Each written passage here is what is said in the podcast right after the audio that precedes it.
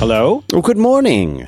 Hi. Good morning, Dan. How are you? I'm doing good. How are you? I'm doing great. I found my microwave Oh man. and I've added it to show notes. I did some googling, and then I remembered that you can also search your order history on Amazon. Right.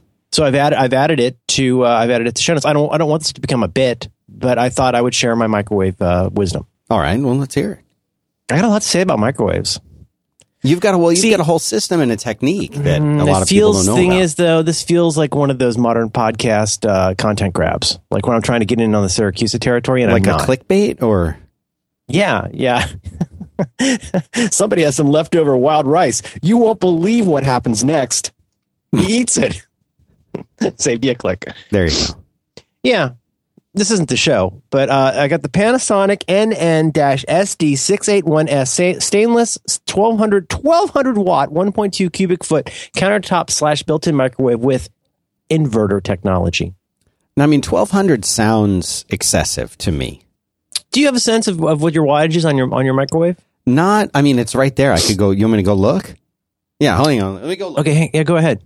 I'll I'll talk while you're gone.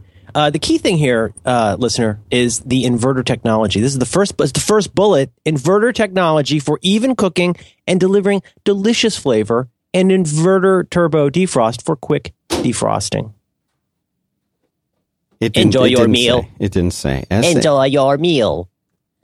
Uh, boy, you know one of the things I love about this microwave. Also, uh, suddenly I, I'm I'm I'm Lori from QVC. Ah. And for that reason, I am out.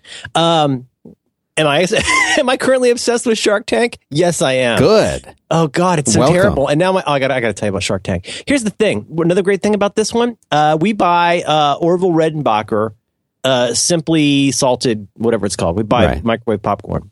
Beauty part is you throw that in here, you hit the popcorn button. You know what that is, buddy? That is a match made in heaven. Perfect corn every time. Sometimes the popcorn button does not accommodate the actual corn. And in this case, it's it's a joy of my life. It's this one thing. It's dude, things fitting perfectly in other things. Hmm. You put the popcorn in, you, hit, you literally, literally hit a button, and in about two minutes, you got perfect corn. I love that. It's a nice microwave. How are you doing? So you in your new space? Yeah, we're in the new. We're all as of last night at about six thirty. We're in the new space now. New space now. New space. Well, what uh, uh, on first blush, what distinguishes the new space to you? What's what's exciting about it? Uh well, it's appro- It's the appropriate size. Mm. Uh, as the the Buddha was quoted on his deathbed uh, when asked, "What is the one lesson that you would impart?" and his answer was appropriate attention.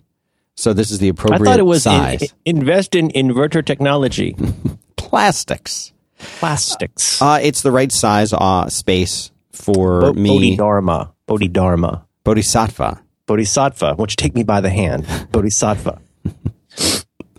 and uh, and it's good. It's a nice. It's it's a quiet space. It's little. It's perfect. It's the space I wish I'd found. You know, when we started looking two years ago, and Sounds like a cozy little hobbit hole for you. it's a hole. oh, that's so nice. There's a hole in your sidewalk. Is this the show? this is this could be. Enjoy your meal.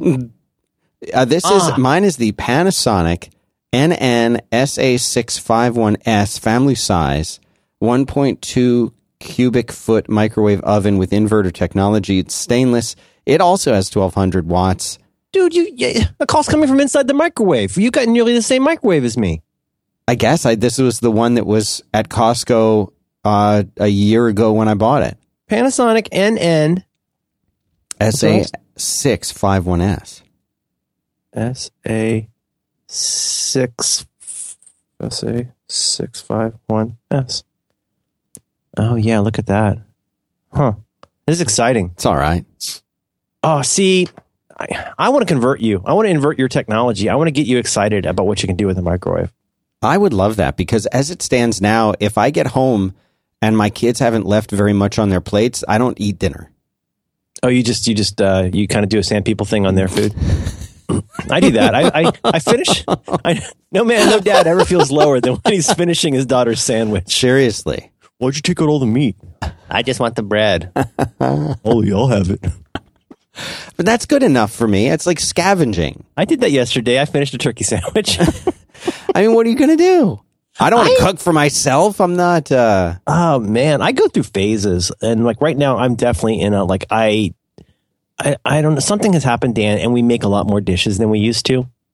And you mean when you say dishes? Do you mean dishes in the sense of I? This is we a literally are wonderful firing? They were firing dish. them in a kiln every oh, night. Like a dish like that, as opposed to we make a lot more mess than we used. Yeah, to. a dish like that you don't eat all at once. no, no. I mean, I don't understand what's happening. We we may need to fall back to the one fork rule at this point. Um, but no, and, and it's just sometimes like I feel like it's a Sisyphean task to keep the kitchen clean. And my wife is better at it, but I'm trying super hard to be the one that takes care of that. Like, so at night, even though I'm not nearly as good at it as she is, Yeah. understand here, I'm not doing that dumb man thing of trying to just go like, oh, I suck at filling the dishwasher. You should do it. Derp, de, derp, derp. No, I'm trying really hard to do it, but it's Sisyphean, Sisyphus. It's a stone, rolls down the hill, a big Greek hill. And, uh, and so I feel like sometimes I'm just like, this is, isn't this, this must be a sign of depression. But so I sometimes think like, you know what? I just don't want to make any more dishes tonight. I don't want to make pans. No, I know.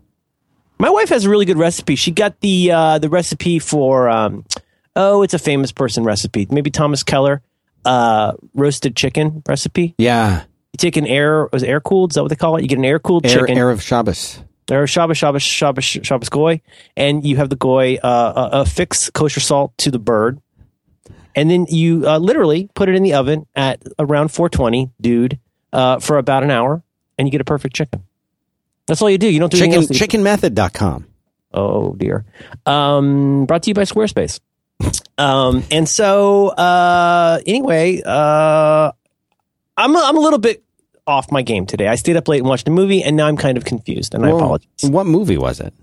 I don't know why I watched this. I watched uh, a movie. I think it's called The Challenger Disaster, uh, starring Professor Hobby from uh, 2013. He's good. He's a really good actor. Professor Hobby plays uh, Dr. Richard Feynman in this.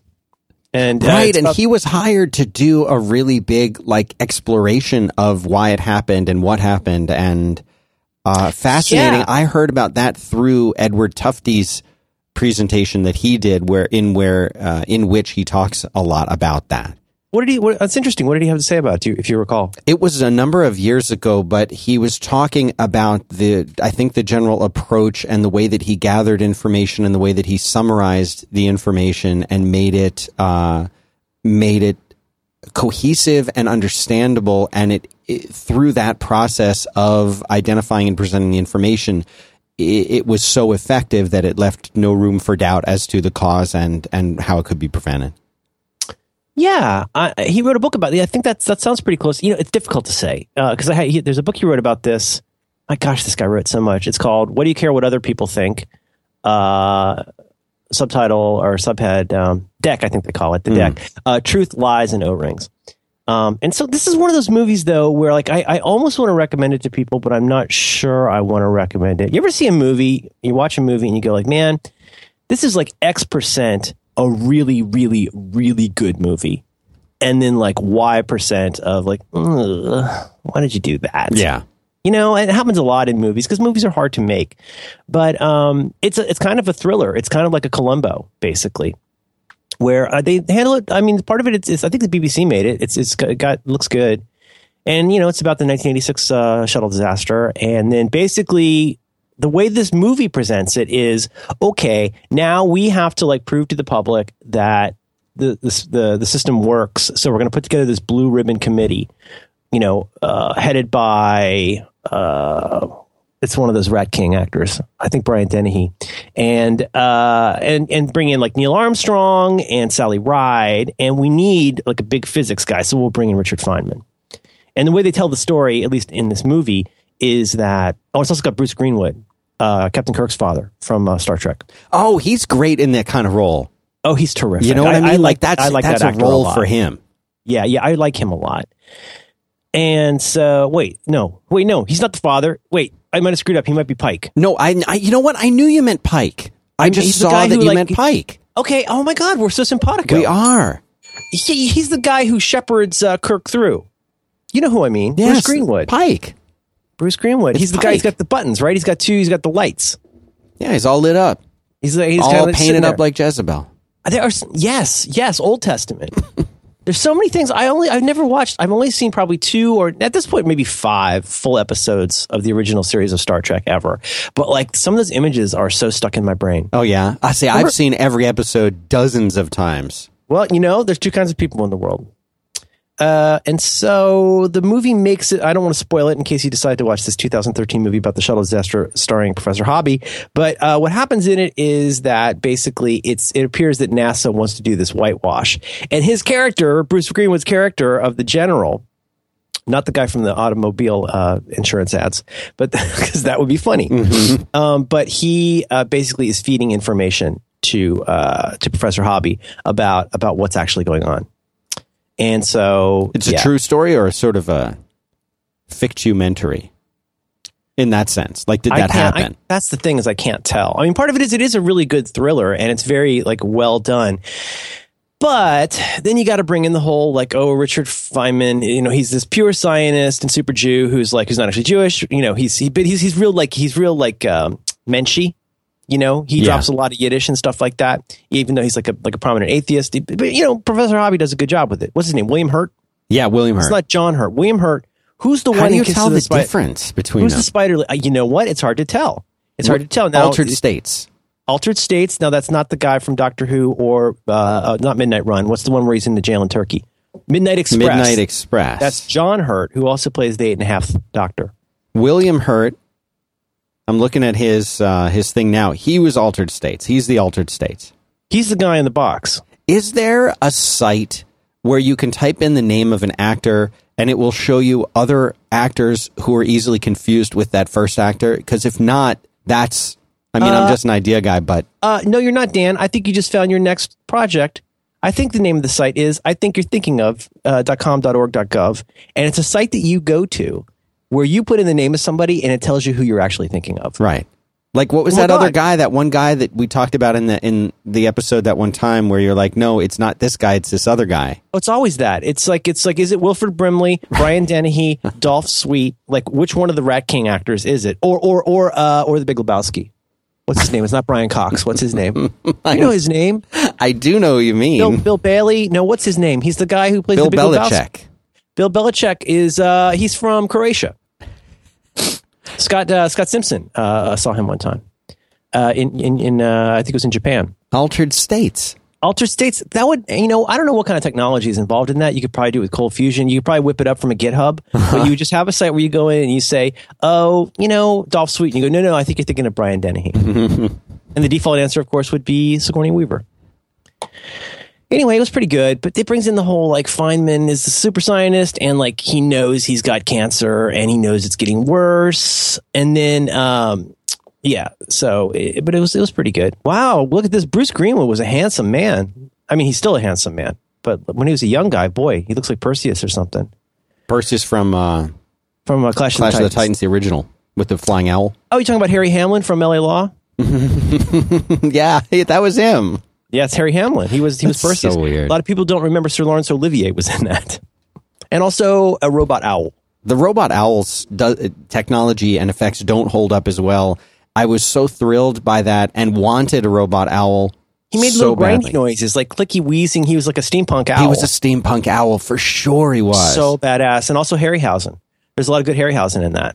You got a lot of yes, Mazel Tov. You've got all the all the Harryhausen uh, stop motion stuff. It's it's it's dynamic. The Kraken.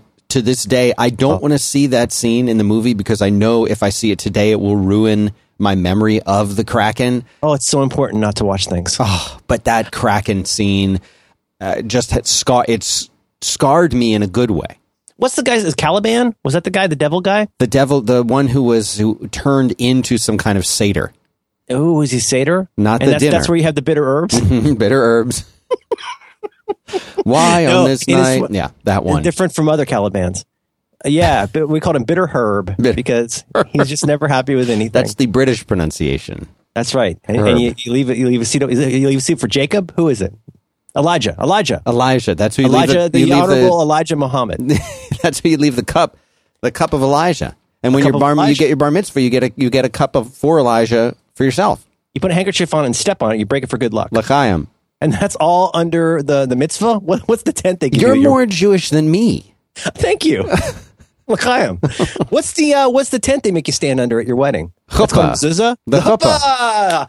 Hoopah. This is the hoopah. which is not to be confused with the Haknesset room, nor Nope, a nope, kibbutz. or the Israeli Knesset.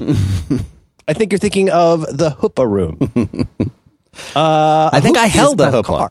No kidding. I think I did for my is that, wife's. that kind uh, of uh, Semitic pallbearer?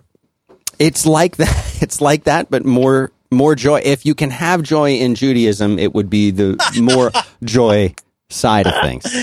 Uh, the joy of Yiddish. Uh, on our local TV station, uh, Channel 44 in Tampa, our uh, like creepy movie Saturday afternoon host was named Dr. Paul Bearer.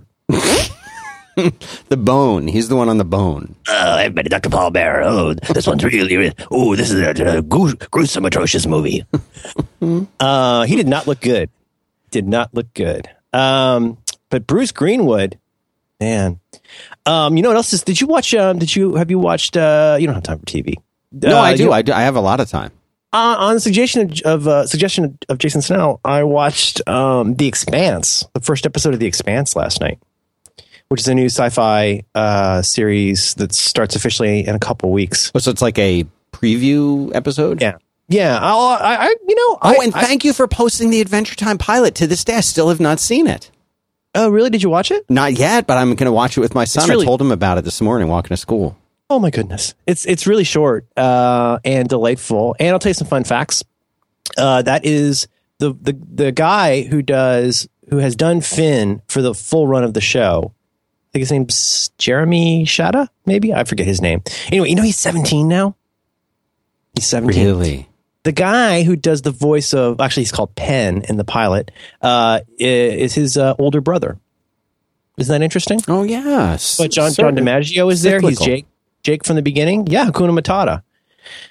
I think you're thinking of dot, dot, dot gov dot org dot com. Yeah, I think you're thinking of. Yeah, boy, I've been really. I Shark Tank is terrible, and I can't stop watching it. I'm utterly obsessed with. My daughter and I have a new improv uh, bit we do based on Shark Tank, and uh, we we just do it all day, and it's really funny. She plays a kitty cat who's in the Shark Tank, and I play a guy who brings has a terrible idea, and and she acts like she's cleaning herself. While I pitch her a terrible idea that makes no sense. Uh, for example, I will sell you burnt matches because they're safer than new matches. Uh, you, you send me you send me a penny and five thousand dollar handling fee. I save your money for college. And then she says, meow, meow, for that reason I'm out. It's hilarious. Do you have a favorite on Shark Tank? Who do you like? Oh, Mr. Wonderful. Come on. Oh, yeah, I could see you liking Mr. He's, Wonderful. he's like, uh, he's the best. He's the, he's the show to me.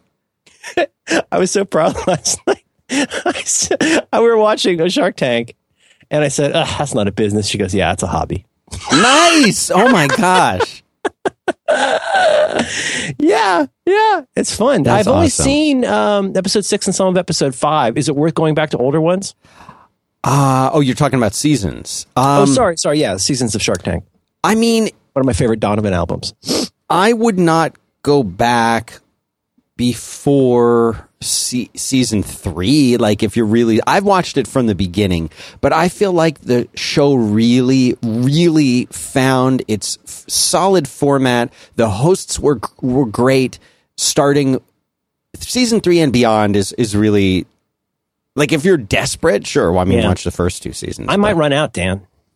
Yeah, I, a- I, I bought some on iTunes. oh. Yeah. No man ever feels lower than when he buys reality shows on iTunes. Well, I mean, I let me put it this way: I recently saw appearing on my credit card uh, the latest season of Vanderpump Rules oh dear, that I had to, you know, I thought perhaps my you've been ha- maybe you I've got been hacked. hacked or my credit card stolen. Uh, and it turns out no that my, that's a that is a show that my wife watches. So, I've seen the I've seen badges for that on the iTunes store and wondered what that is. yeah, it's uh, it- I Is it about legislation? yeah, it's like uh, it's remuneration and malfeasance and Oh, Mm. sure. Mm-hmm. Are the Vanderpumps a family, or is it a is it a is a some It's kind a- of mechanical device? well, the Van the Vanderpump is a woman. Okay. and she is a uh, L.A. or no Beverly Hills housewife also, who now has a her own separate show, Vanderpump Rules, and I believe She was her name is originally a titular housewife. Yes, uh, well, not the Orange County one; those are the originals. That's the good one. That's Okay. good. But the this the Beverly Hills one is also rec- recommended if you're into that kind of thing. But I can't get into the Vanderpump Rules spinoff. It's just not And, for me. and, and what it's, it's her just like like tidying up and doing some marketing. Like what what what what's the what's, what's it about? Is she does she have adventures? Yes, she has uh, several, I think, restaurants as well as some other, uh, like I don't know if it's clothing or she does handbags, women's or men's handbags. I don't know how that, but she does other things. But I think it's mainly about one or some of the restaurants that she owns and the drama that goes on in the running of these restaurants with Oh, her my gosh. various attractive LA based employees. Oh, one can only imagine. Yeah. That's weird. Finding stuff on your credit card. Ooh, yes, yes, it is weird. that's no good. I bought three Shark Tanks last night. That doesn't add up. Uh, good week. Big week. Big week. You're in your new Hobbit hole. That's that's nice to hear. Can't wait for you to come and see this. Yes. Uh, uh, is the show about working? Is anybody there? I, haven't. I haven't there. checked. I'm too busy Oh, focusing yes. on uh, on the show. Thank you, Dan. Uh, let's see for this week. I think we got some. Uh, we got some nominal topics. Challenger movie. Um, I uh, I want to mention that uh, I can't believe it's already been three or four months, but uh, this uh, Thursday night, uh, two days from now. Oh, by the way, Rabbit Rabbit, Oh yeah, Happy, uh, thank you. happy December. I always forget. Uh, um, um, December 3rd, Thursday, December 3rd, we're having the Ungainly X Men meetup number 11. So please come out to Two Cats Comics in West Portal here in San Francisco. It's a fantastic comic store that's, uh, turns out very accessible by public transit. You can come out and uh, meet me and, uh, and uh, hang out and uh, talk to me and my pals, talk about comics, talk about uh, whether Secret Wars will ever come out. Um, you know, it's been pushed back to 2016. Is that Issue so? nine. I sometimes wonder if the people at Marvel still like comics. I don't know. Did you see the Captain America trailer? No, I haven't seen it yet. Really? Does, does it look good? No, really? You haven't seen it? No, no, I, I, I will. I will. Does Oh. I, I thought you were It's joking with me. No, no, it's Civil War, right? It. Yeah. It's. But the last eight seconds of the trailer, I would say, ten seconds of the trailer. Trust me, you're going to watch that segment of the trailer over and over and over again. I watched it, and then I showed it to my son, and he's like, "Can I see it again?" I'm like, Okay, yes. I'll, I'll watch it right after this. Put that in the notes. Uh, oh my goodness, Danny, ready for this? Show notes for this episode can be found at 5by5.tv slash B2W slash two four nine. Nine times. Two four nine. So crazy. Are you going to miss this show? You're going to miss it, aren't I'm you? going to miss doing it every week. I mean, I know I know. that, and I'm just excited you're flying down to do the finale. You know, Oh, absolutely. I'll be in the dunk, dunk tank, Mm-hmm. um, handing out uh, t-shirts and bumper stickers for the classic episode 250, the final episode of Back to Work. Do you, do you think it's funny at all that people still think we're being serious when we say that? uh, yeah. It's no. I think it's it's funny. I think fewer people are are conned, but it is a long con. It's a long, well, you're sweet to say so. I was swimming. Um, so you can go there and find show notes, and hopefully Dan will add a link to that. You can see the link to the Ungainly X-Man meetup, which you can also find at merlinm.com slash meetup. So Something we do, we should do more, do maybe four times a year. It's really fun. You come out, we talk about comics, hang out, and go have a drink. So it's a good deal. And, you know, if you're ever in town, please visit. I don't get remuneration for this, uh, although I probably should.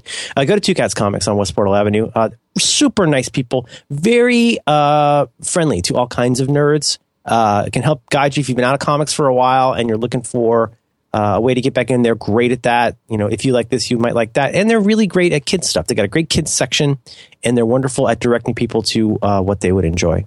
320 West Portal Avenue. So come out Thursday, December 3rd, two days from today, 7.30 to 9 p.m. at Two Cats Comics for the Ungainly X-Man meetup. Good day. Page two. Page two. you know, I want to make fun, but I, I loved Paul Harvey. I loved him. Loved him. Oh, I thought he was so good. It was the the I way. like he's the original turns out guy. no, he really is. He I really mean, is. he kind of invented the genre. He did. He also invented the seamless transition from talking about a topic to turning it into an, an advertisement that you don't mind listening to. Speaking of Maalox, Speaking of FreshBooks, let me tell you, do you love the idea of being your own boss but hate the thought of all the paperwork? Are you still using spreadsheets to create invoices? Is your I'm doing all those things, Dan, and I want all those things. exploding? Can Maalox help me with this? May- Maalox, perhaps FreshBooks for sure. Stay ahead of the game, Merlin, and keep tabs on your business finances no matter where you are. How? With FreshBooks, they've got an app for iPhone, and they even they even took pity on Android and Oh. made an app for Android. That is so sweet. This is what I like about FreshBooks is even even in a larger business, but I know personally having a, a small business how important it is to generate an invoice and send it away and, and be able to stop thinking about it. That's the part that becomes so frustrating when you're running a small business. You're like, did they get the invoice? I don't know if they got the invoice. How can I know if they got it? I could email them. So now, well, that becomes a task and that becomes a project and every single invoice becomes a project and getting paid becomes a time consuming affair. And that's the opposite. You want to do the work and get paid and just have that happen. And FreshBooks makes that possible. They send out uh, links to the folks that you're invoicing just to the folks that you want to get the email. It could be one person, it could be a group of people. They receive it. As soon as they click on it, the system reports that, oh, these people received it. They looked at the invoice. They, you can even take payments inside of FreshBooks. All of this stuff is geared towards saving you time. That's what FreshBooks is all about saving you time, lots of time.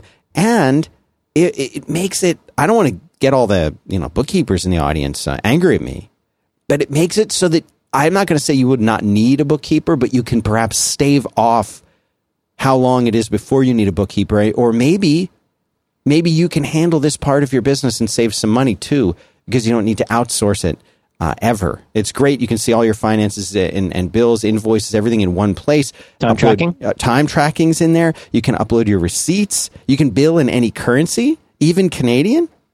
Even Canadian, they still have that. They still are supporting it. Go to freshbooks.com slash back to work, spelled out. Freshbooks.com slash back to work and enter back to work in the how did you hear about us section when you're signing up. Thanks very much to FreshBooks for supporting Merlin Mann's back to work. Bok, bok. You know that Canadian money's got ducks on it.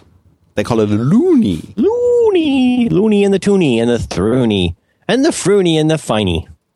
That's that's the five loon note. One, I think five loons is one pound British sterling Oh, really? imperial.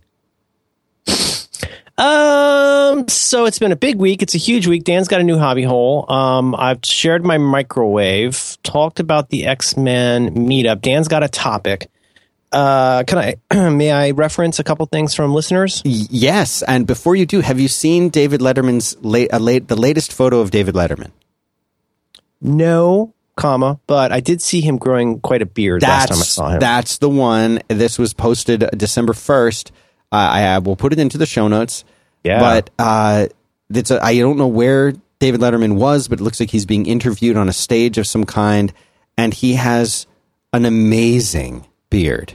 Like he's full on Santa. yeah, or or guy under the bridge. Yes. He looks a little like a troll. Yeah. But I mean, it's, it's still him. Yeah, he's an interesting guy. Very interesting guy. Yep.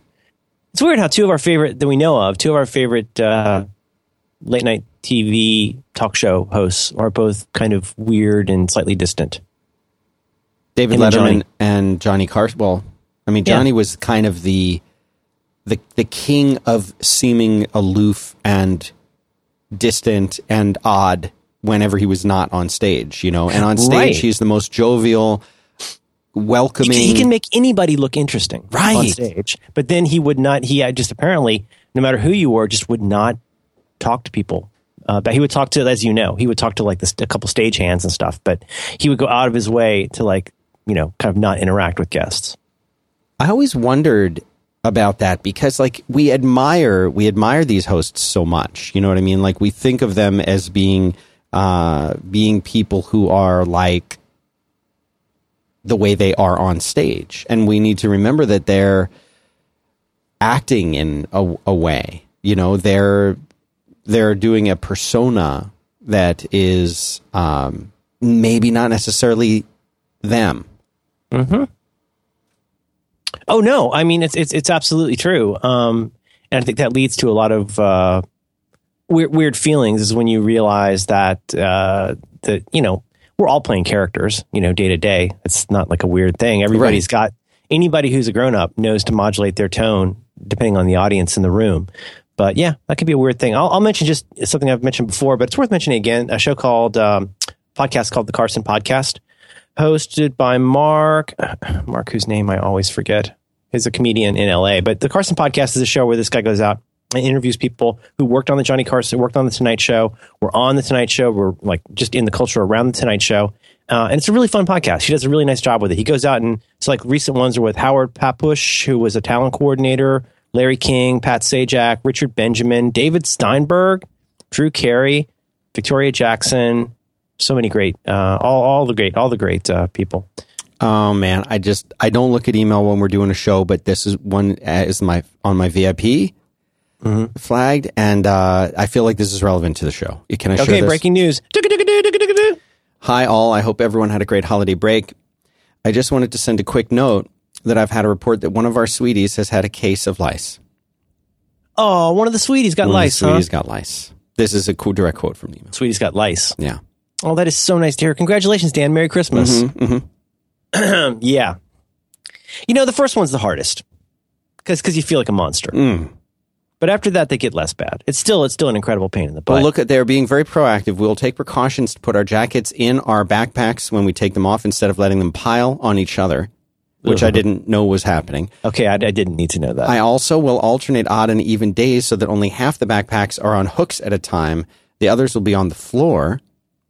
Please check your child at night. what, what, what is that? That's not a lot of Should I make some calls? Should I do some calls? I see. I don't like. I don't like to make calls because I know those folks are working incredibly hard in crazy constrained, resource constrained, and time constrained environments. So I, I try to stay out of the way.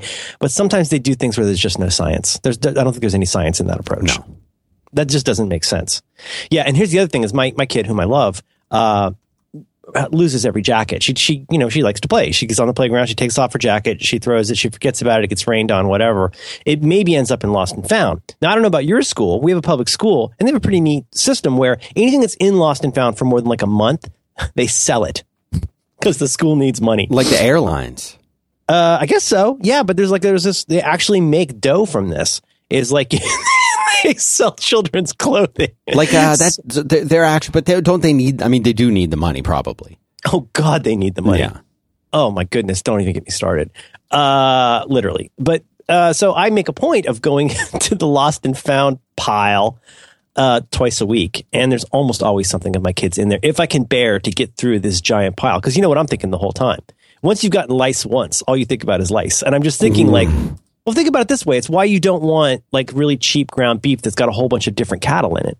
Because, you know, your odds go up of getting whatever Yes. mad cow or E. coli or whatever based on all you need is one bad cow. Or like a turkey dinner that has more than just one turkey in it, like if a you duck stuck, a. if you stuff literally stuffed three birds into each other, which I, I remember seeing that on Cinemax when I was Yeah. 15. Stuffing, stuffing three birds. Happy Thanksgiving. wow. The shepherds were abiding in the fields. And so uh, I go to that pile and I go, ew, there's a teal sweatshirt that says Gap, and I'm pretty sure that's hers. And I, with two fingers, see, I'm making this little claw thing with my thumb and my forefinger. I pull it out and it gets sequestered. Now, there's a lot of bad information about lice. This is the thing. Is that there is a lot of hysteria about lice and the whole like, oh my God, your whole house has to be like bleached for three weeks. That's bed heard- bugs, right? Maybe. I mean, but I've heard that with lice, I don't know if this is true. Uh, you know what? We shouldn't talk about lice. I'm so sorry about your sweeties. Yeah. I got to do ponytails. You know, it does help to have short hair. I still, knock on wood, I still haven't gotten it because I got the short hair.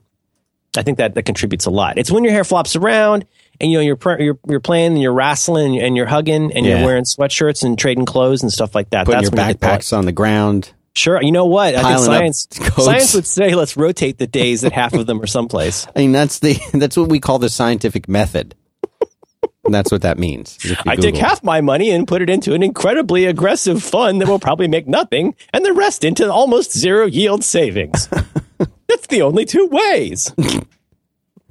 Something I'm choose goose. So you had some follow up for our. Hi Dan, how's it going? Hey, Eh, it's kind of follow up. Uh, it's more like there's a couple little bits of feedback. This is not super interesting, but you know we've got to do a show. Um, one one is about one, one is about how we listen to music, and the other one is I can't decide if this is three people or the same person being incredibly persistent.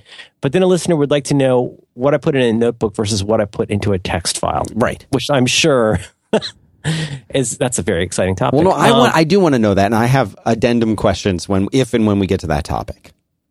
why don't we talk about that? All right. listener Nick, who may be one person or three, he's like Jamie Madrox, multiple man. Uh, in episode 247, this is listener Nick. In episode 247, in the discussion of notebooks, Merlin offered to go into more detail about what he uses a paper notebook for compared to a text file. Right. So, shall I do that? Yes. My my primary buckets, my, my buckets. I, I don't know why the word bucket is funny to me. My buckets.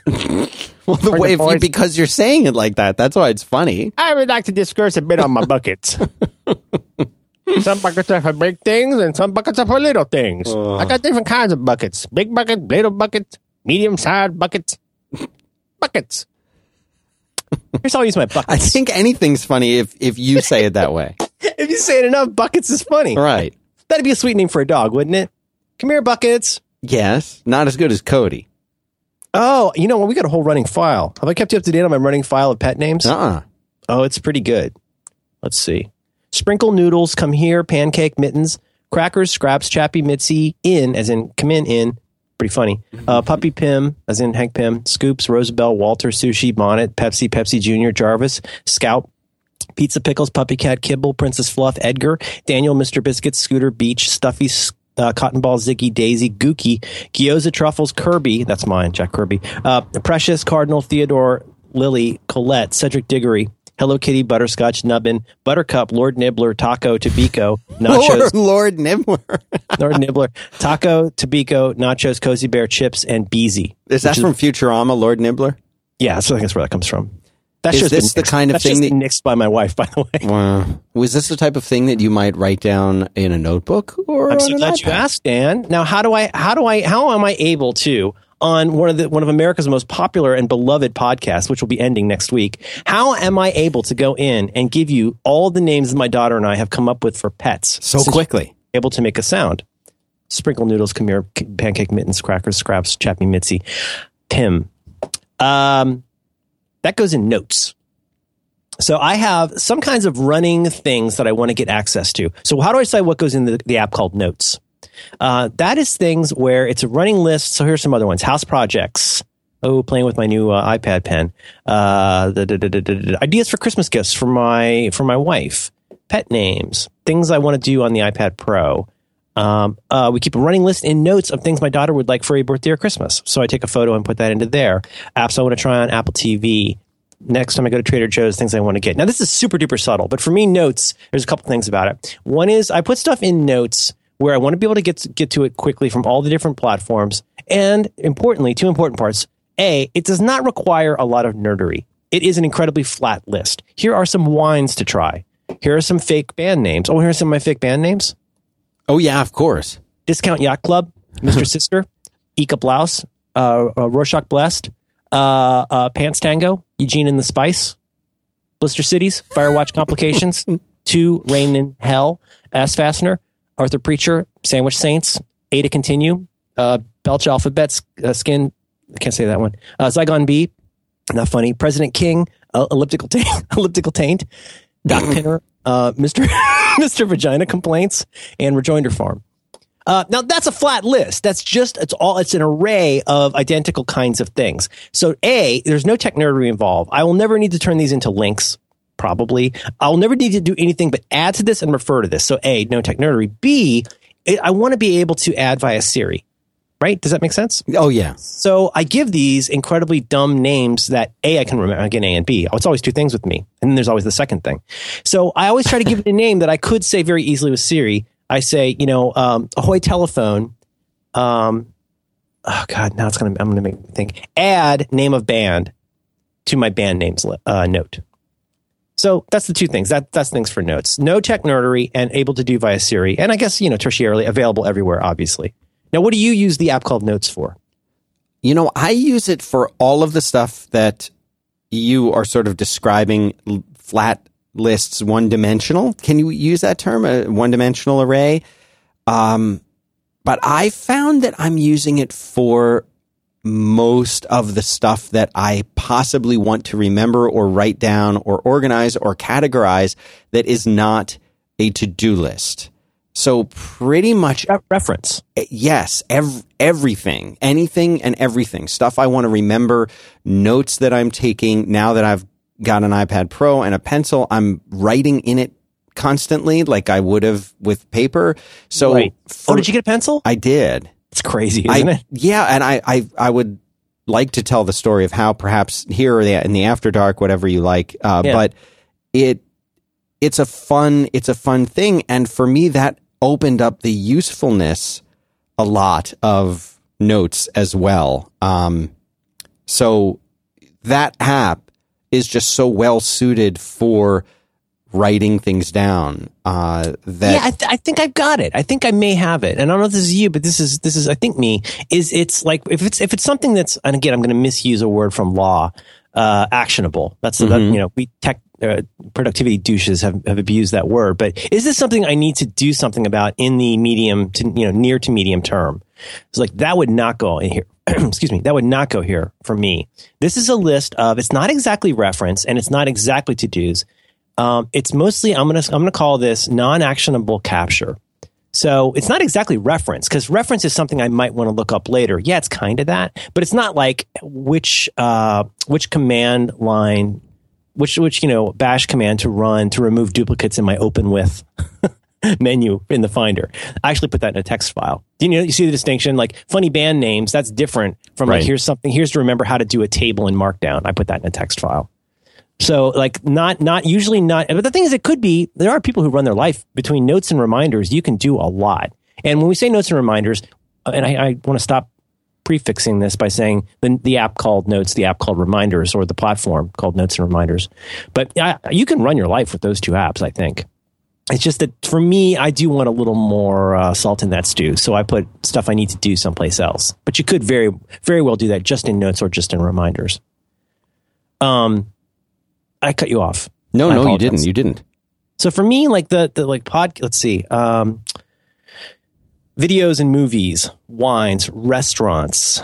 Uh, next time in, we're in New York, things that we want to do. It's a great place to just capture a bunch of stuff you don't need in the near term, probably mostly. Now, with that said, I do keep like I'm not like a very generous person, but I I do like to, I it, it's helpful to me to not feel the stress of holidays and birthdays and go ah what should I give for this person.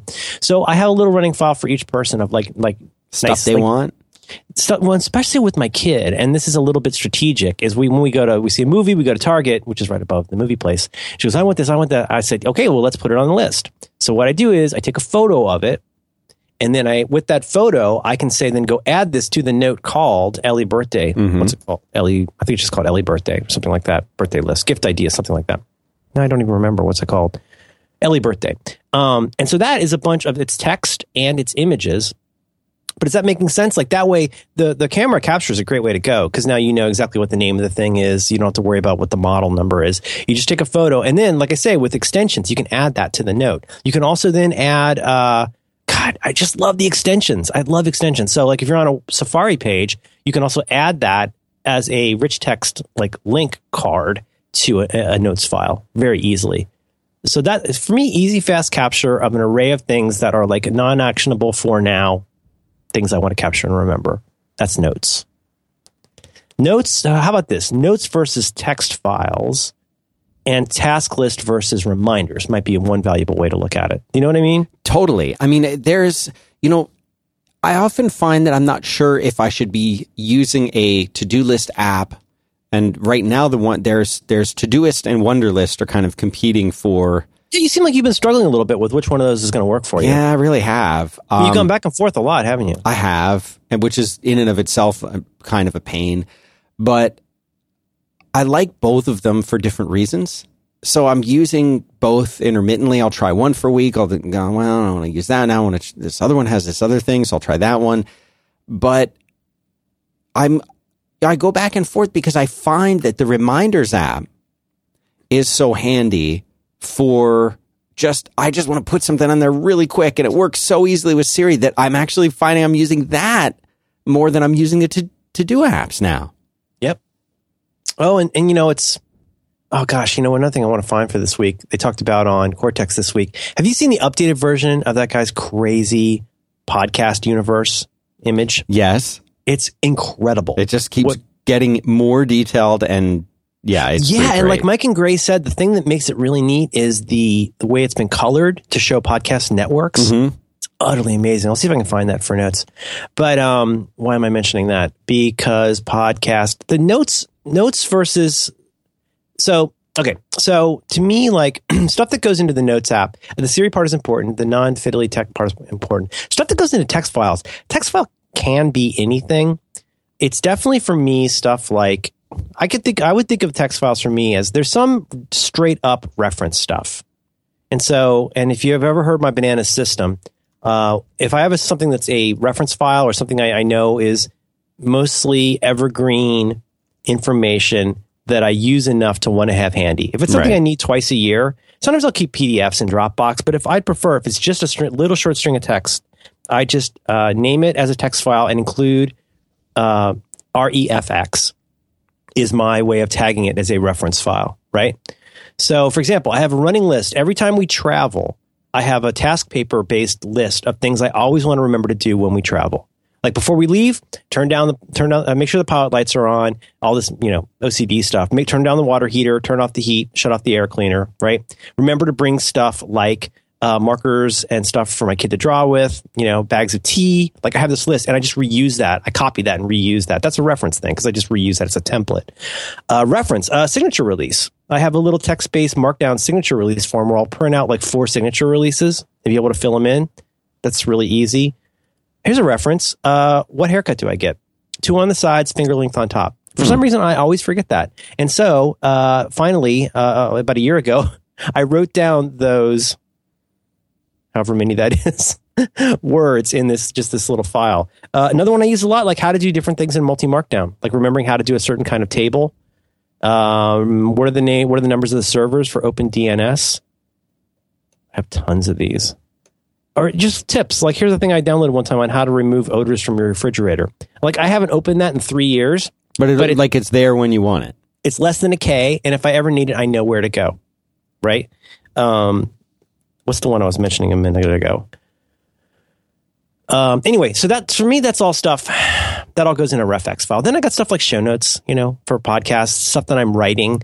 Um, I'm trying to think of other kinds of things. So mostly, mostly what I do these days is podcasts. Uh, like if I need to think about what I want to talk about at Three Ring Binder with Scott, I just you know name that and give it a date stamp. That all goes in text files. So text files for me are like ridiculously flexible and loosey goosey. And because of the nature of NVAlt in particular, it makes it so fast to find something that keeping tiny like that in my case like what 2500 tiny text files you know and most of them are less than a k i mean they're really really little so 2613 text files it just makes it very easy to find stuff very quickly and every good ios text editor uh, at this point anyone that i would use has good search in it so that's what i use text files for. do you still use text files for stuff Yeah, or I mean, have I'm- you re- no, go ahead.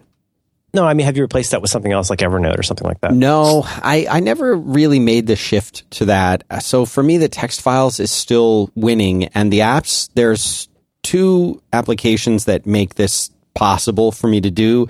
Uh, I use because if you remember, we were talking in depth about this. I don't was it three, five episodes ago, sometime within the last couple months, and we one of the things that I remember m- my confusion about is that I with with the way that you were working with like editorial and these other apps and the way that I kind of wanted to work is that I'm not looking to replicate the same exact system and flow on an iOS device as I am on the desktop when I use a Mac on the desktop.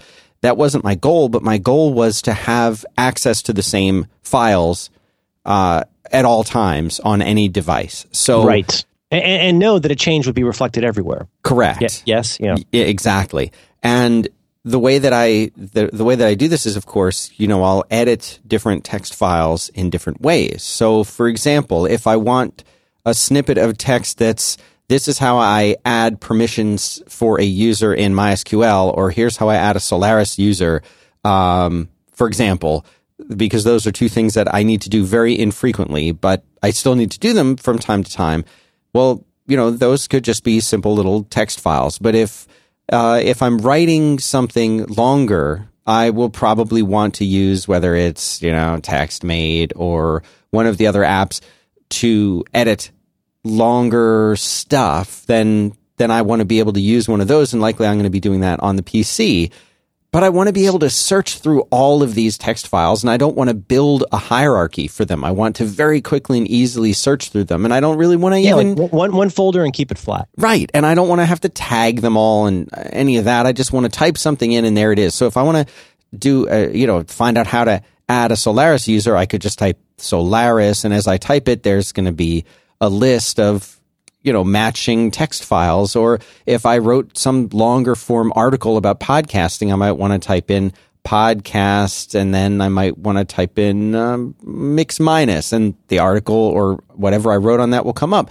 And it's, it comes up as fast as you, you type. I mean, right. it's right there. That's NV Alt. And so yep. I, I, am still using that. I may not, cr- I may not create everything in NV Alt, but I'm definitely using it to recall and search for that. And for the smaller things, of almost like, oh, here's a snippet I'm going to want to use again, NV Alt. But I wanted something that would give me access to all of those NV Alt created or the files in that folder, I should say, all of the flat text files in that folder.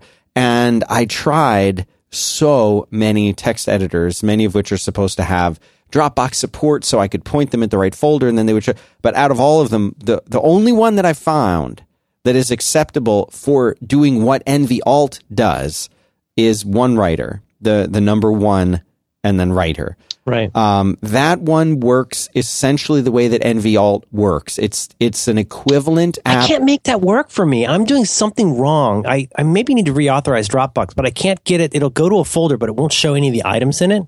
And I, I think I must need to probably reinstall it. But I've been dying to try it because everybody seems to love oh, it. Oh, you, you, need you need to try it. You really need to try it. Well, and I have tried it. It just keeps I keep pointing it to my directory or you know my folder full of text files and right. it doesn't show anything anywhere that I go. So something must be corrupted. Need, I probably need, need to, to, reinstall it. Yeah, reinstall it or something. But you need to try it in a working state because it's, it's, and it's all JavaScript as opposed to editorial that does all the Python stuff. Uh, OneWriter's all JavaScript, right? I think so. And that's the other thing I was going to mention is I'm not really doing the kind of text processing that people like you are really doing. For me, it's much more just note taking and typing stuff in Markdown.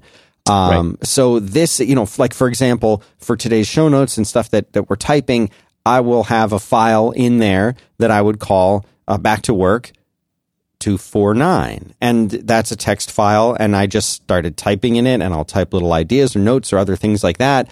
And it's in there with tons and tons and hundreds, if not maybe thousands of other text files, but the searching still works, everything right. still works. And then later, when I'm back at a computer, uh, I can just type back to work or just 249 even and it will show up and there it is and I can pop, pop that into the thing and it's done. Right. So But it doesn't it doesn't take a lot. I mean the, just to be clear like I, don't mean to be fussy when I do things like and I, I, talked about this at length on Mac Power Users a few years ago like to the point of like just just being excruciating except people do ask. And so when I name a file there will be different parts to it. This is super quick, but like uh, there will be like something that identifies what project it is, something that identifies what kind of thing it is, something that is unique about like what's in it usually, and mm-hmm. then a mm-hmm. date stamp. And th- it really doesn't matter exactly how I do that. I try to be somewhat consistent in the order that goes in, just because it ends up being useful twice a year. But like for example, refx, refx. Well, like why, why, why, why not just say reference? Well, it's shorter. And also the X is, makes it a nonce. Like you're not going to find that accidentally. Like Notex, N-O-T-E-X. Like I, you know, if I search for Notex, I will find all the things that are named as tagged as note files. Right. So refx, runx, notex. Uh, and then, and so like show notex. So for this show, it's B2W space E249 space show notex and then uh, 2015-12.1. Uh, and so, I mean, that makes it easy. Now, all I have to do is go type in B2W N-O-T-E-X. And right. there's a pretty good chance the only thing I will find is show notes for back to work. Nice. So why, why would you care? Well, I often need to, like with Roderick, we, I want to like reuse some, uh, like the link for a sponsor. So I'll be able to go in and say like, uh, R-O-T-L, N-O-T-E-X, Squarespace and find anywhere. Well, Squarespace is a bad example because that's also where we host, but Casper or whatever, and I'll be able to go in and find that. That saves me a little bit of time. So anyway, just it, doesn't take because because you can find stuff so quickly. Name it intuitively, but with a little bit of metadata in the title, and then the content itself will shine. It, whatever content you need, you will find it just by typing what you want, and it pops right up. That kind of thing is indispensable and it makes things go so much more quickly. You don't have to, like, oh, where did I put that? Which folder was that in? You know, it, no, it's just done. As far as like jet creating documents, uh, or, or really doing typing where things like that matter, I suppose I could do that in one writer just as well as in any of the other apps because I'm not, again, I'm not doing that kind of scripted, you know, uh, like Python generating, pushing to this system. And, and for me, the whole, I remember when, after you were talking to me about drafts and editorial and stuff, you're like, oh, well, here's an action. Like you can find an action to do that. I'm like, well, the action that I want is to save it to Dropbox so I can see it in NVAlt. Like I don't want to have to execute an action to that. I just want to make a new file and there, now it's everywhere. And, Yeah. and so I, I, I, it's a much, a much more simple, I think, um, kind of need that that I have for that. So that those two apps together have been working really great, especially since I've been using the iPad so much. But I wish there was a way to do that with the Notes app. I wish that that I could have that kind of NVAlt style searching with just Notes, the Notes app from Apple. Right, right. Because then I would just use that. Uh, yeah. Well, hmm.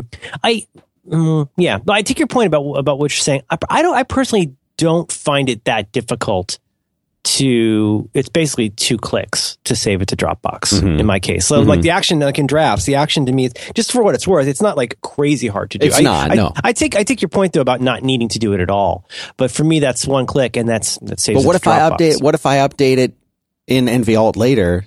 How do I get it synced up back into drafts to continue editing or working on? And personally, I don't. I wouldn't want to do that. I mean, I, forgive me, and I, I, I hope that Agile Tortoise isn't mad at me at this. That, that's not what I use drafts for. for me, drafts is all about capture, and then editorial, or in your case, one writer, is where like a lot of the heavy lifting happens. You can do all that in drafts, um, and it, it, it is actually I, I sync all of my drafts across devices, but I want that to be different than where I actually want to keep stuff forever. Drafts to me is ephemeral.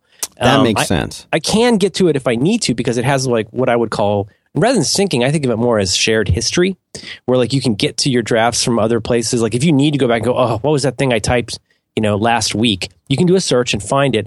I don't find it quite as elegant as doing it in editorial, but that's it, for me. That's not a problem because that's not what I use drafts for. As it says here on the homepage of agiletortoise.com/drafts, easily one of the best iOS apps I've ever used, says Merlin. Mann. That's you.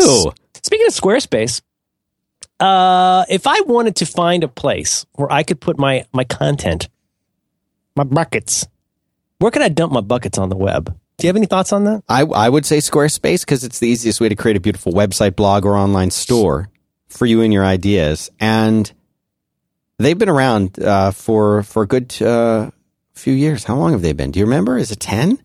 When was uh when was the second Roosevelt? Was that 30, 33 He was sworn in. Yeah, So I would say at least six years, seven years. I've been with him over five years. that's the thing, and I find that I was on I was on MacBreak Weekly because I remember like uh, being a real dork and begging uh, like a free account from Squarespace and Lil Ryan or whomever it was at the Uh-huh. time got me one. So if I, if it was MacBreak Weekly, that it's at least five or seven years ago. you know that's the. I I don't think I've been on it quite that long, but it's been at least probably five years that I've had one or more Squarespace sites One to eleven sites. one to 11 sites. I really do love Squarespace. They make it so easy. Whenever it comes to like, oh, I need to make a website for any reason, or when someone asks me, I, I think I need to make a website, or I want to do this thing on the web. I have a restaurant.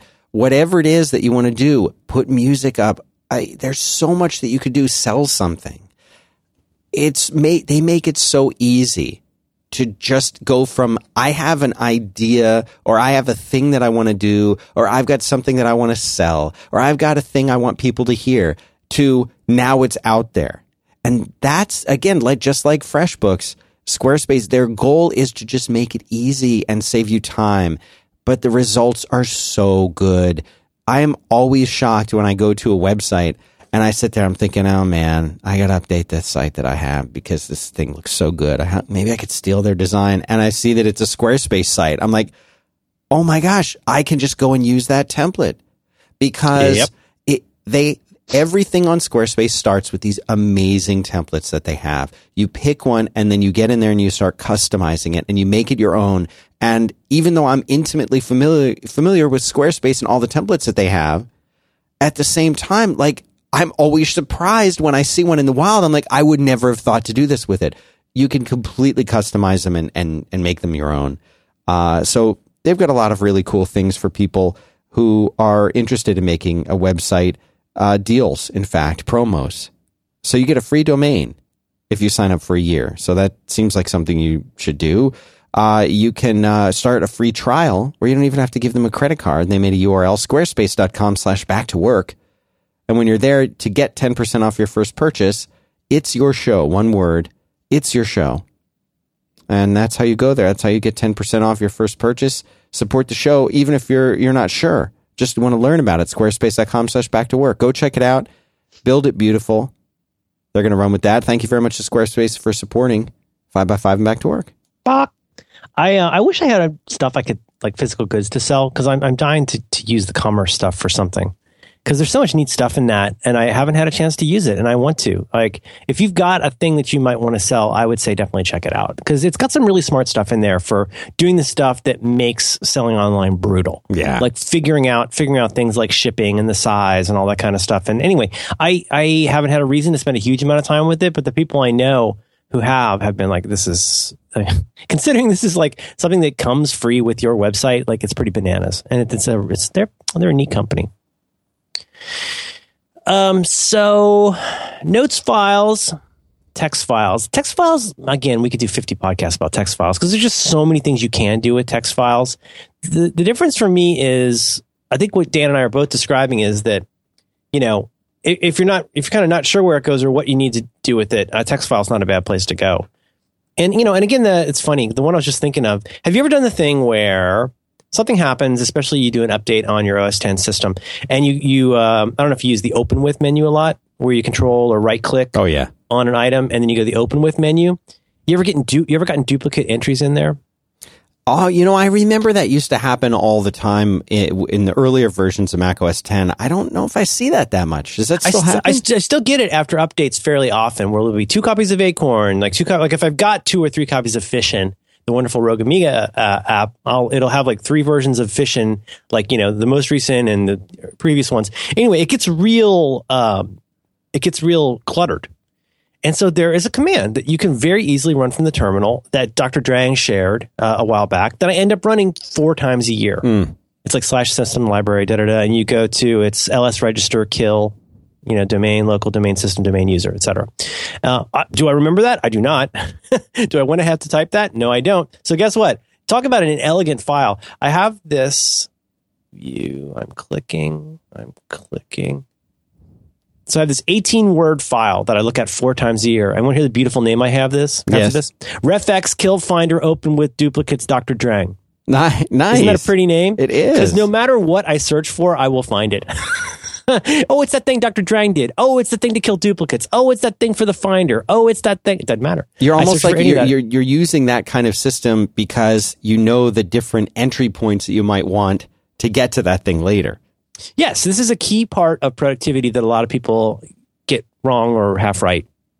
Which is, and it's it's it's the one reason, honestly, that I struggle with stuff like Evernote because Evernote makes it like almost too easy to get stuff into it, but not extremely easy to find when I need it. And I kind of got to go to a place and do a thing, and it's in a format and all that kind of stuff.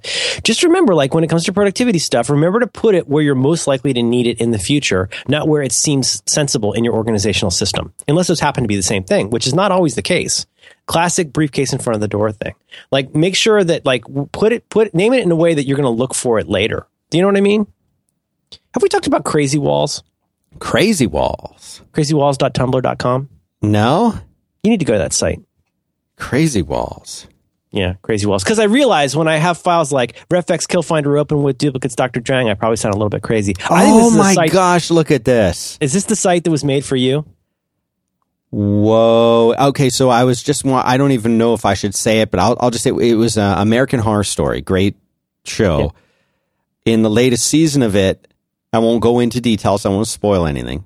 But the let me just say, the minute that you see someone putting yarn or thread up on a wall, connecting different things, pictures and articles, for me, that's when I start to really like the character. That's when I start to really associate with them Okay, have a John Nash moment. a John Nash moment title, I think. For me, it because because really Well, can you, can you explain to the listener what it is we're looking at on crazywalls.tumblr.com? what a site And uh It's, ve- it's the perfect Tumblr. it really, really is. Wow. I am digging this site. And they got Carrie Mathison in there There's too. Carrie. Yep, Crazy Walls. Wow. Okay. Well, if and I don't think this is a spoiler alert, but there is there is a thing that happens to I, I think real life people, if I'm an example of this, but also to characters in television shows and movies. Generally the stereotypical scenario is the character has perhaps gone off their medication. There's an but there's some kind of a mystery or an investigation. Right. And they are they are the one person who will be able to solve this mystery or investigation. And in order to do so, perhaps they ch- they choose to go off their medication, but they are off their medication.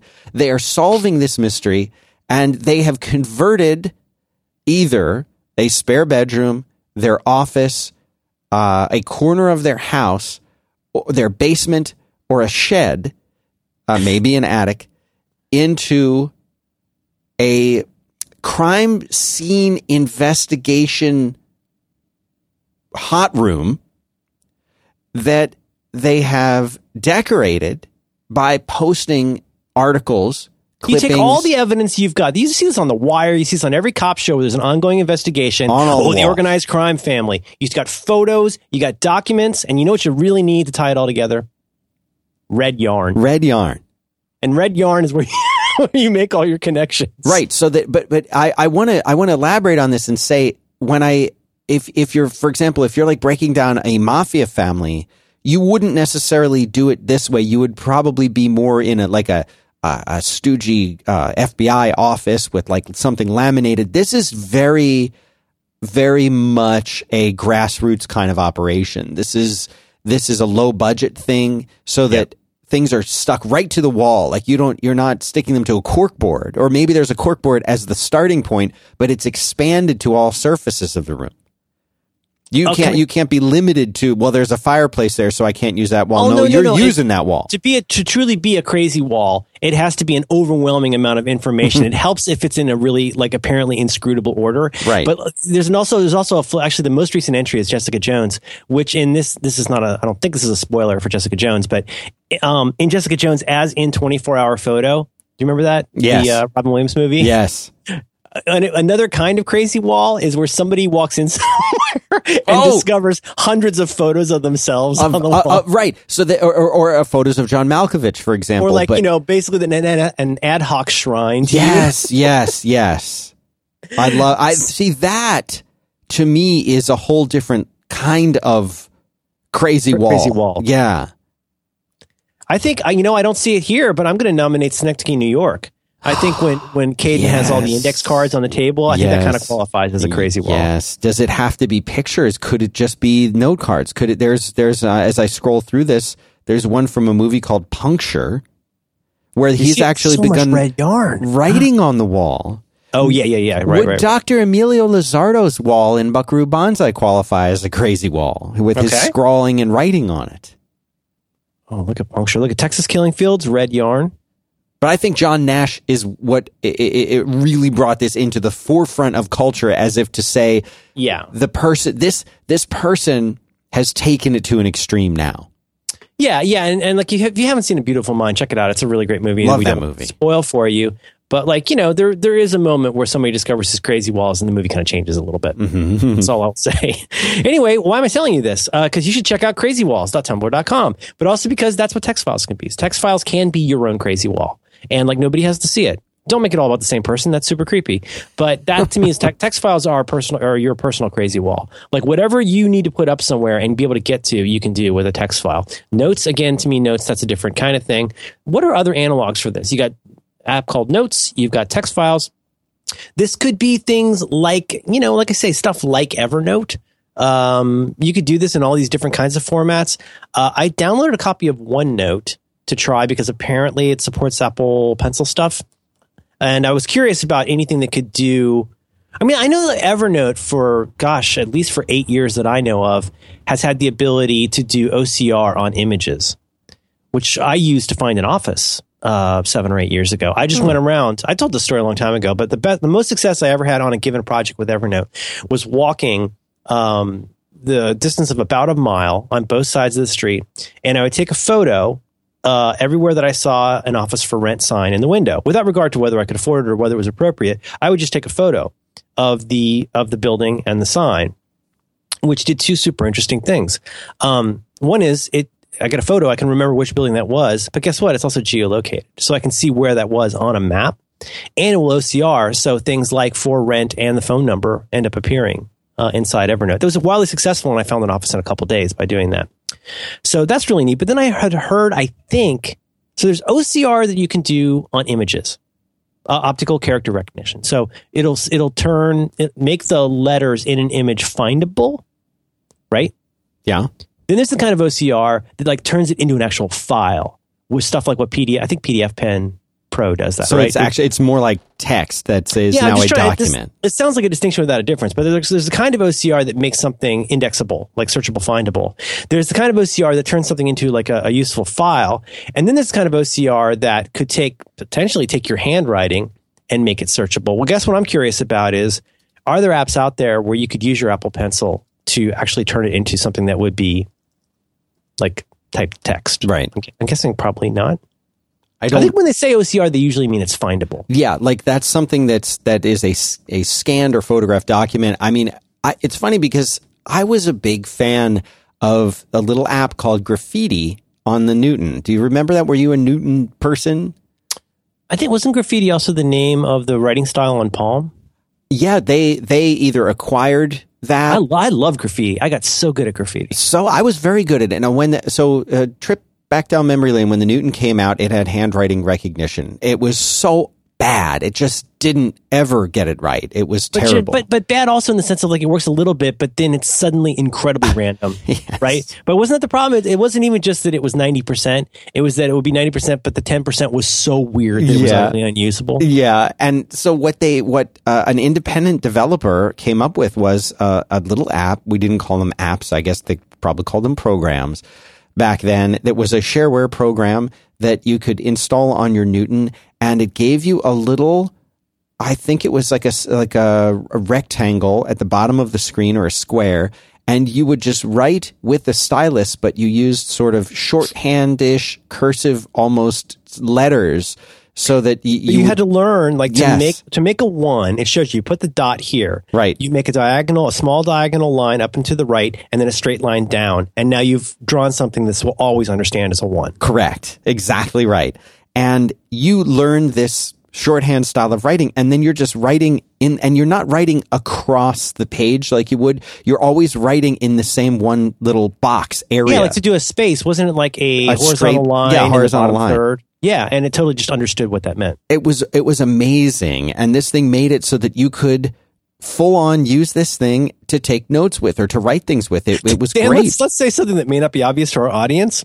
It didn't have a keyboard. right. It didn't have a software keyboard. Right. It didn't have a hardware keyboard. It did not have a software keyboard. That's right. Did it? Did Newton have a software keyboard? No, I don't think it did. Did it? Oh, mean, you like, know what? Palm- No, you, you, I think you could tap the little keyboard and maybe it had, I feel like I, it did, the, but but the but the idea behind the Newton, the thing that made it such a, like a potentially interesting Apple device was, weren't you supposed to kind of do everything with the stylus on Yes. the screen? Like Yes. including like so you could make what you just did like actionable. You could do stuff with it, like Yeah. by arrowing and stuff like that, right? you Wasn't could print it with it. It had a, you could get a modem for it. I mean, it did, it did everything. yeah. So weird. But I was a big fan of graffiti. And then Palm, as you mentioned, Palm acquired graffiti uh, or something. Somehow they had it, and I get it was even better on Palm. And now that I have like an iPad Pro with a pencil, and I'm writing on it, it's funny because I don't know. Like I was thinking about this just this morning. I don't know if I would want it to do handwriting recognition or if I just like the idea of writing on it like I would with an, an just uh, straight up notes. I don't know because it's there's something um, I don't know kind of centering about using something like graffiti because it takes just enough like cognitive load to kind of uh, make you focus on what it is that you're doing. Right. I mean, and this does figure into things like handwriting, like the way that you do your handwriting. Do you write? Jason uh, was on Upgrade this week with Jason Snell, and we're t- he was talking about how, like, you know, Jason can type uh, over hundred words, correct words a minute, and but like when he writes, he can either write like quickly in a way that, that suits his brain, like fast but completely illegible, mm-hmm. or sl- or slow and somewhat legible, but it's not it's not going to be the way that he writes you know, all these different modes and modalities really matter. I mean, it's easy to get fussy about this stuff, but I think it does help to think about which medium for these things is going to work for you. In the case of like, again, thinking about OCR and scanning, I can tell you how many hours I've spent scanning things and trying to get OCR to work. You know, it's one of those classic kind of fiddly procrastination things where you're like, oh, if I can just get this one thing situated to work in this one way. And you're like, do you really need to do that? Does it really need to be a freestanding OCR document?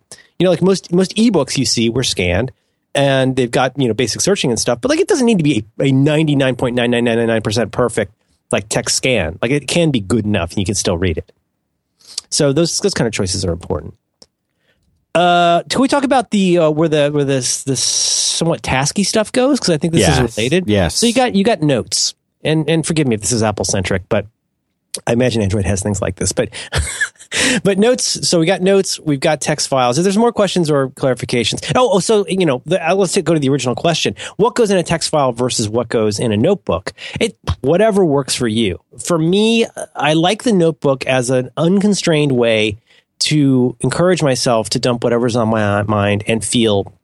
I hate to use this word to feel creative about whatever it is I want to do on a page. Um, more so than any other medium. I feel pretty free to do whatever on a page. I can doodle, I can put a sticker in, I can make, I can do crazy walls by like making little arrows between things. Mm-hmm. I can circle things for no particular reason, like Jeff Goldblum. Like whatever you want to do. Like I, I guess I would never. I will sometimes refer back to notebooks. Uh, today is the day we have to crank our daughter's retainer. Uh, I know that because I put something on the calendar to remind you of that. I don't remember how much to crank it, so I need to go back to the notebook from the notes that I was taking in the uh, office which I will do. So sometimes I will refer back, but generally speaking, I would rather, I would prefer not to think of notebooks as a source of reference. That should, if there's stuff in there that I'm going to want to use later, it's better to, to put that someplace. Which sometimes does mean typing stuff up, but by and large, I'm I use notebooks for dumping. I can use text files for dumping, but like that's kind of what a notebook is for for me. How about you? Yeah, I like the idea. You use it for capture on the go, right? Yeah, that's the main thing that that I'm using it for is when I want to write something down that's in an I more like an idea stage. Um, where I'm not, I haven't really formulated it into something, but it's something that I want to write down to remember it or to further think about it or to explore an idea. Uh, is so useful to have a little notebook there with, you know, with your space pen. I've got a bunch of space pens that I love and uh, thanks, John. Sent me a new one, John uh, Sextro.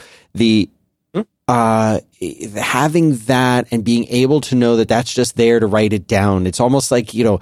Uh, I don't keep a, a, dream journal because no one wants to hear about my dreams. But if, if I were to, then that, that would be the kind of thing that I would write down. Something that's more like a memory jog, something I'm, you know, I'm, i have a, a, notebook here. So I'm looking at, at like what I've written down in this and you know, a lot of the time, if I'm, if I'm sort of in that brainstorming mode, for me, it's very useful to have something like that where I want to just jot something down. So if I, if I had the idea to talk to you about something, I might just jot down, you know, back to work 249 and under it, I might write, uh, walking down the street, right? Because I want to talk about that thing, and I might yeah. I might circle that, or I might um, I might draw an arrow, or I might even just draw a little picture of a thing that I thought about that it's nonsense in a way. It makes sense only to me.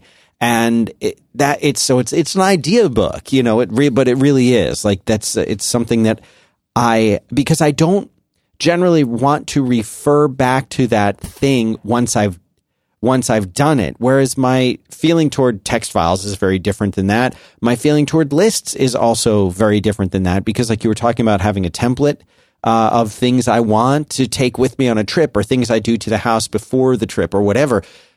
Those are the kinds of things that are very useful to refer back to again and again. But if that was in a notebook, it's like, well, wait, what notebook was that in? And now I got to copy it back down again. I've got to, you know, what I mean. I can't duplicate that. So you should. I mean, one way, at least in my model, I, am curious if you even slightly agree with this. I feel like you should never hesitate to write something in your notebook, but you should probably hesitate to rely on that notebook as a reference source, unless yes. that's what you choose to stick with. Totally agree.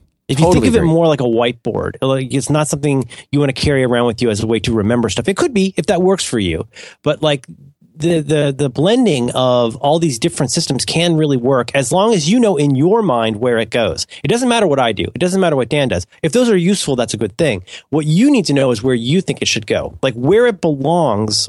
How do you suck it out like like the the Pensieve or whatever? How do you suck it out of your head, and then how do you get it into the into this, into the Dumbledore storage cabinet? Right, right. So if, if the if the idea, the thought, the reminder ish thing needs to come out, like where does it go? And then when will you need it? And like, if you take those into mind in, in, when you're thinking about these things, like you will find the system that works for you. If you keep going, oh, I got to go find that notebook, or oh, my calendar's full of junk. Right. Like, think about that and notice, like, did that go where it needs to be? See, that's that, kind, of, kind of the same. Yeah, exactly the same. Because if you know, I'm always fascinated by people who use their notebooks as a kind of reference and who are really aware of like oh, I remember I wrote that back in September and it was mid September. So it was notebook 18 for that year. And they can go and pull that back out. Like I find that fascinating. I'm not very good at that kind of organization. So I feel like the notebook is almost a, and I think I'm just saying what you just said in, in a different way, uh, that it's almost like a buffer or an overflow for the stuff I want to be thinking about or remember to think about, as opposed to a thing that I want to keep around or save or reuse. So if I have an idea that's in my head, I might jot it down or I might draw a picture, like I was saying before. And yep. then, but I'm not in six months. Like if I didn't get to that thing already, then it's it's gone. And I suppose I could go back through my old notebooks for posterity. But when I asked you if you ever go back to the old ones, it was a couple weeks ago when I asked you that, and you said no, not really. I don't either. I thought about it. I once I, that notebook is done, I'm I'm not going back and referring to things in it. It's more to get me through the day or to get me through to that that thing that I'm about to do. Uh, yeah, yeah, and just for for myself, just to clarify, it's it's not that I won't go back to a notebook. I guess I would think of it this way. It's a little bit like minimizing the number of inboxes that you have. And to minimize the number of inboxes you have, you have to first be aware of how many inboxes you do have. Where could anything be that might be something you might need to know about or might want to care about? Right. Once you make an inventory of that, you will start to become a lot more conservative about how many of those outlets you accept. So in the case of a notebook, this again, is it a distinction without a difference? Like it's not that I won't ever look in those again. It's not that I can't ever look in. I don't want to have to look in those again. So, you know, in the same way that like, you know, there's a reason that the library books are in a certain order with, with letters and numbers so that you can find them. Like, you know, we wouldn't want to organize them by just having a section called orange books. You want to be able to find the book that you want and you rely on that system. Uh, it's nice to look through and just wander around and look at books, but if you have to find a specific book for your book report, you want to know where to go. So to, to help your sanity and minimize uh, your agita about this, just be circumspect about how many things you want to have to look at in order to feel up to date.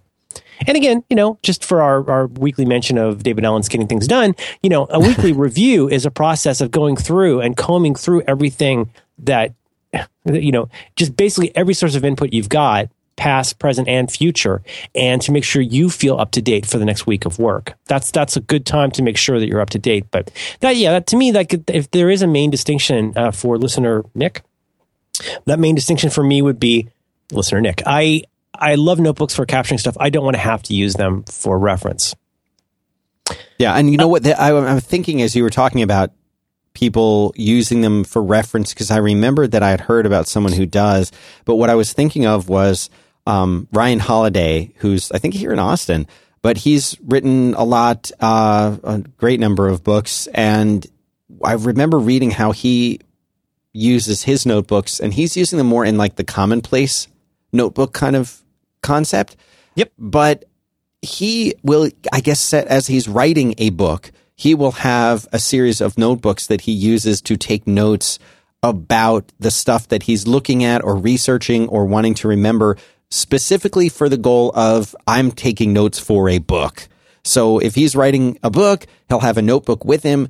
In that notebook, he will write down things, whether it's, oh, I found a passage that I wanted to remember from such and such a book or from this magazine that I saw while I was sitting in the waiting room at the doctor's office. And he'll he'll copy that down or he'll write it down. And that that does become a reference point for him. That is something for him to refer back to. So I, I don't really do things that way because the stuff that I'm writing down in a notebook is kind of a short term oh something I want to talk to Merlin about tomorrow write it right. down not in six months that's a, a yeah. very different and that's something I would use uh, Trello for. And Trello is a great app that I keep telling people about. It, uh, I think I invited you to uh, to a Trello, if that's what you call them, to a list where that's kind of really neat. And uh, not to go over it too much, but Trello for me is kind of it fills that interesting space between to do lists, discussions, and notes, so that you have what are essentially stacks, and these stacks are are lists where you can add items to the lists, and the items can be uh, could just be a one liner. It could be a, a, an image of some kind. It could be lots of different things. But typically, it's like items in a in a list in a traditional list. But they can be reordered very easily by dragging and dropping, and you can have in each one of the items in that list you can have comments with other people. You can assign people to that item. So, for example, if you were developing software, uh, you and I were developing software, we could make a list of these are all the things we want to do for our second beta. So let's make a list called for the second beta and then start adding things in there. And you could look at them and say, no, no, no, that's going to take too much work. Let's put that in our post 1.0 pile. So you just drag it right over there. Or we might start a discussion about one of those items, just a little quick back and forth list of uh, of comments that you and I could share back and forth, or we could assign it to that developer that we just hired. It's super useful for that kind of thing. But I also use it for like my own projects, whether the video projects or writing projects or future topics on a podcast, and those are great because I might say, "Oh, I want to talk about this on this show," Uh, but I'm not sure. Is that an individual episode? Is that a whole separate episode? And then I could start dragging these things around and finding that there are similarities between the two different items. And it's all very visual and very tactile. You could do it on your iPad. You can do it on a computer. So that for me has become a really wonderful tool in the digital space for managing this kind of thing. So for me, like it might start as an idea that I jot down in a notebook and then it becomes something in a Trello. And then if it becomes its own article to do, then you know now I'm typing it and then I can get to it with NV or 1Writer or whatever. So that's kind of the like the flow for me that's sort of happened. Yeah, it's nice to be able to collaborate on things like that. It's when you got tools like that that if you can find some kind of shared idea about yeah. how you're going to use it together, yeah. those are things like that are gold. Here's a website that I used to look at a lot, a lot, a lot. I kind of forgot about, and it's nice to return to. I think it's Ward Cunningham, his wiki C2. Remember C2.com? Uh, and it's like it's I all like the you like. Told me about that. I don't remember that though. I think it's the uh, pragmatic programming stuff. Oh. Um, but you know, uh, I, I, put a couple links in notes uh, because you talked about something interesting to me. You know, talked about the commonplace book. Um, and again, this is just another how you can choose to use a notebook. Well, you know, he talks about, or not he, who are the contributors to this wiki talk about a certain kind of logbook called the programmer's notebook. And I love this quote. Just pretend that you've got a microphone and that microphone is always on. What's a, what a neat idea. And the idea is that as you're working, and again, there's best practices. This is such a great site. All the ways that you can choose to use a programmer's notebook. And, but like in particular, that's a subset of what they call a logbook. And here's the definition of a logbook a notebook where you log and probably describe and explain your activities while performing it, not an agenda. I think that's such a neat idea. Yeah, Yeah. it's like a commonplace book, but you know, this for people who are, for example, engineers, pe- where like maybe you're working on something that's going to eventually turn into a patent. My understanding is you have to keep a, a, notebook on what you did with numbered and dated pages, and don't remove pages from it. Like that's a big part of some people's work, especially in you know like STEM careers or you know any kind of IP kind of stuff. But you know, you can use this stuff for whatever you want. But you know, it's you know, I think a lot of the the big patterns that we're talking about here are, you know, if, if somebody came up to you and sh- like they shake you awake at night and mm-hmm. go, "Where is this thing?" Like you you would be able to tell them without thinking about it too much, like where something should go, Right. And just minimize the number of places that stuff can go. And, and you know, in the case of Dan, it sounds like the Trello system is really working. It's a nice place to like again be able to collaborate. But you know, we all have our reasons why these we choose these different ones. Maybe if you tell me about something you like, we can uh, wrap up by talking about what did I write down here? Talking about reminders, task apps, um, lists of things to do versus calendar, and quickly kind of review what goes where in terms of the landscape of things we wish to achieve as achievers. Nice. Younity. That is our final sponsor, Younity. It's spelled Y O U N I T Y. This is really cool. It's a free app that enables your computer to work like a home media server. But you get it gives so it gives access to all of your media files to your iPhone or your iPad. So like if you work in an office, for example, some of us do that. Realtors who are like on the road, if you have like uh, like I'm trying to think like title closing documents stuff that's like your own stuff that you're creating salespeople on the road. All of this kind of stuff media files of course. You get access to any document that's on your computer text email. You can privately share it. You can share it however you want. They you're in control of this. That's the nice thing about this you are not limited to the, working the way that like some other system is going to work. Oh, well, you can only share files this way, or you can only upload this type of file. No, you could do everything. You could, okay. So here's an example. Uh, when you leave work and your boss is like, oh, we, we need to give a presentation. What are you going to do? You're like, oh, well, I can't get to it. The stuff is on my computer. No, you don't have to worry about that anymore. You get access to it instantaneously. You always have access to your media wherever you are. That's what Younity is all about. So they made a special URL. It's uh, Get Younity, G E T Y O U N I T Y, Get Younity. And you can access all of your media. Try it out. iPhone, iPad, it's free. Go check it out. Thanks very much to Younity for supporting 5x5 and back to work. And so then we get to the stuff that we want to do and where we put it. Yep. Do we have time for this? We're We running a little bit long. Well, we're a little long. Mm, mm, mm. Um, uh, maybe we can keep it somewhat simple here. I, I mean, I, I think one distinction is like uh, you you sort of brought this up, and I, I I find this interesting too. What goes in reminders versus what goes in which kind of task app Right. versus maybe you know what goes on the calendar. We don't have to go too deep on that, but can you give me an idea of what you put there, where, when, why? Yeah, and this is this is something I think if you'd asked me this a few weeks ago, I would have given you a different answer. And I think if you ask me in a few weeks, I'll give you another answer because I'm still not hundred percent sure. But like to if it's a full on list of related things. So right now let, I'll open Wunderlist. Okay. So in uh in Wunderlist, I have uh I have a, a list called podcast method, which are some things that I want to talk about on that show. These are things that I will be referring back to. These are things that I will probably want to even note when I talked about them. So I have things like um, the concept of seasons in podcasts, how to promote on social networks, how to connect with your listeners, why you should use a backup recording, how long your intro music should be, so that I can kind of take these as just long lists of stuff. And then what I might do is I might, after I've developed these out and I have a, a long list, this is just where like, oh, great. I want to, I want to make this a topic. So I just type it real quick into there. I'm sitting, you know, like at a, at a stoplight and I might say, oh, I want to remember to talk about this. Fire up, in this case, Wunderlist, add it to that then later as a, the next part of the workflow i might go into trello and move all of these over to trello and organize them because you know what length of intro music and the importance of an intro those are two separate items, but they really sound like they're related. So I might go into Trello and put that into a podcast method episode 20 uh, list where I'm starting to now organize those things. So I've processed that out.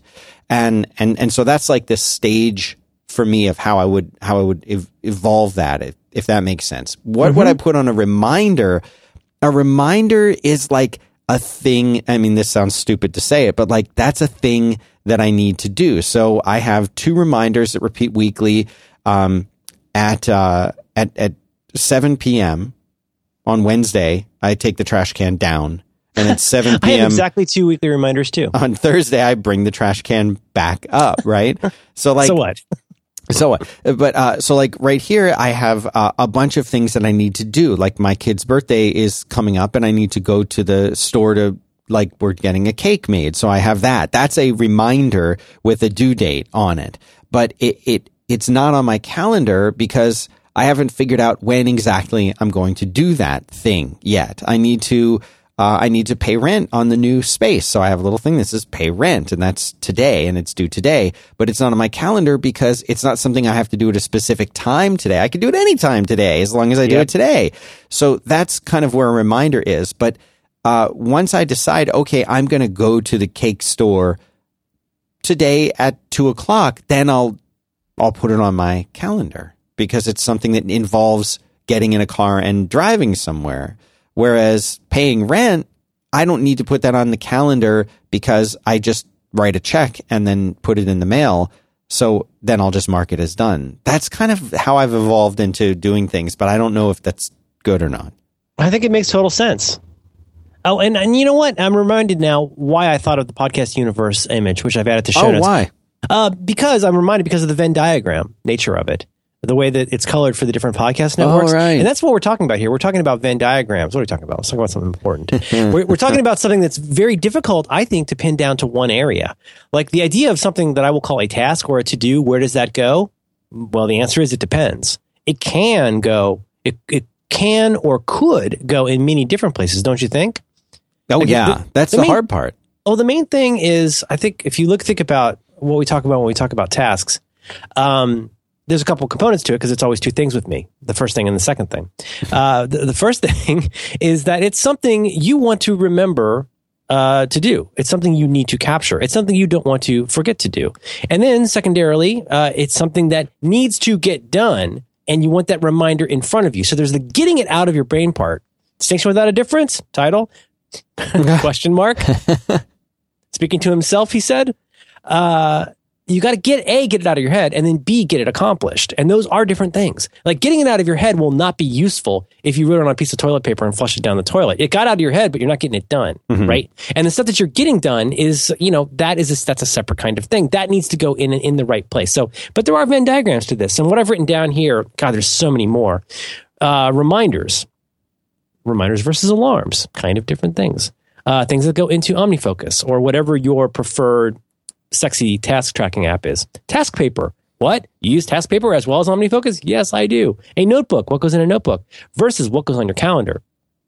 Difficult to describe, but I think those all can be very different kinds of things. You got to get it out of your head, but then you got to put it in the right place. So, in the time we have, I will be very quick with this. Uh, so, yeah, schedule reminders. I love the reminders app. I think it could be argued that it is not only the single best thing and easiest thing you can do with Siri, I think it's the gateway drug for Siri. Like if you start using Siri for reminders, you're going to you're going to start using Siri more because this is something it does well, it does dependably, and it will change your game from a productivity standpoint. Yeah.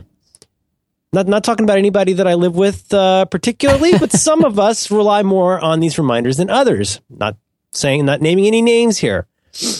I will never again cook pasta without setting a timer. There is no need to live in a world where you have to remember when eight minutes is done. Right. I love her so much. But- so last night I put in the chicken. I made the Thomas Keller chicken. I stuck it in. And you know what I did? I picked up the dingus. I said, ahoy telephone. Um, remind me, remind me to take out chicken in one hour. I use it for cooking timers. Oh yeah. So the two timers, I my weekly timers. I have one weekly timer that I should take my recycling, my aluminum cans out to the curb here at work. That's tonight. That's at uh, six. See you then. everybody. Um, put recycling on curb, and remember that you have to move the car. You have to park on a different street on Monday nights. Person whom I love, you have to. otherwise, you get a ticket. Right. Um, so those are the two big ones. But repeating stuff like that's just stuff, and in that case, also it's handy because remember, reminders are special. You can have a shared list. You can add people to a list of reminders, so you can have one for the house. Okay, so here's my uses for reminders. What did I put down? Scheduled chores, cooking. Gosh, I use it for reminders. I, the idea of an alarm, I don't like an alarm because it sticks around after it's done and you get a clutter of all these different alarms. If you like to wake up at a certain time every day, an alarm is good for that. A reminder is different though, because a reminder is a super fast Siri thing that just goes away as soon as it's done. Uh, other one, video game timers. Ahoy telephone, remind me video games are done in 25 minutes. And you know what's cool? That pops up on the iPad. My kid sees it too. And she now knows that it's time. Five minute warning. You got to start winding down for video games. right. But you know what? Far and away the number one for me, crazy fast capture to reminders. This is a little bit dicey. This is, I know this will need to go somewhere else probably. But if my daughter and I are walking out of the good dinosaur and we remember that there's, what was it this weekend? On Sunday, there was something we really wanted, like a book we wanted to get. And I, if we're walking out, I'm carrying garbage because I'm not an animal. I carry my own garbage out of the theater. Mm-hmm. I got my hands full of garbage. She's running. She wants to go to Target and I need to remember something, it really is as easy as pick up the phone and say, you know, ahoy telephone, remind me to get, remind me to look up a book when I arrive at the house in 30 minutes, which means that at least in 30 minutes, no matter where I am, I'll get that reminder. Right. But if I arrive at the house sooner than 30 minutes, then I'll get the reminder. And why do I repeat this every week? Because I'll bet you there's a bunch of people that are still not quite understanding how powerful that is. How about this one? If you have a Bluetooth, uh, if you got Bluetooth in your car connected to your phone, Yeah. um, remind me to bring prefer, remind me to bring permission form when I arrive at the car at 8 a.m. tomorrow. Because you know what? You're probably going to forget that permission form. But if you did, because you're real smart, right? And you don't forget stuff. But you know what? Just as a safety net, when you arrive at the car tomorrow, you're going to get a warning. Did you bring the permission slip? Oh my God, I totally didn't. I'm so glad I used a reminder. That's how I use those. OmniFocus is where I put stuff. So anything else on reminders? What else do you use reminders for? Is No, there- don't you agree? Great for fast stuff. Yeah, that's it. I mean, the thing, the thing that you just need to get it in there and, and you don't want to think about anything except, oh, got to remember that thing. Because if you insert obstacles of like, well, which app should I use and how should I put it in there? And Yeah, and if you find yourself saying, I want to wait until I get to my preferred means of input to capture this, you're doing it wrong. right. But also keep in mind, not to get too fiddly, but do keep in mind that there is a secret hack into some of your favorite apps via reminders. Apps, inc- there are probably others, apps including uh, OmniFocus by Omni Group. I believe Drafts can do this. I believe Wunderlist can do this. Uh, I know TaskPaper can do this. Uh, you have the ability in those apps to watch a given list in reminders, so that if you do a if you add something to a reminders list called in this case OmniFocus, next time you open OmniFocus, it will pull those tasks out and put it in your inbox. Next time you open, I believe it works with drafts. So next time you open drafts, it pulls out those reminders and turns them into new drafts files.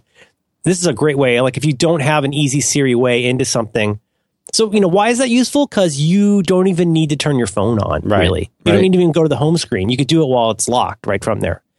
Um, so that's reminders. And then, this is so boring. I'm sorry. OmniFocus uh, for me is where ongoing projects go. Stuff stuff related to work. My main buckets, buckets, my buckets, my buck, my buckets bring the boys to the yard. I've got stuff like work. I got work things. I've got what I call infrastructure things. I've got uh, so infrastructure can mean stuff like things related to the house, things related to the office. And now again, welcome to distinction time with Merlin. You have a house and you have a home. You have an office and you have work. A house is a building and an office is a building. Those are locations. But you can do stuff about your home life when you're anywhere, and you can do stuff about your work life when you're anywhere. You can do work stuff at the house.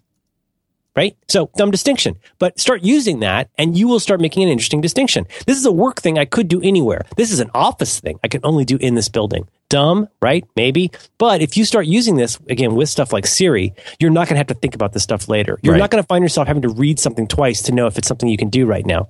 That's nonsense. So OmniFocus for me, ongoing stuff, tasks.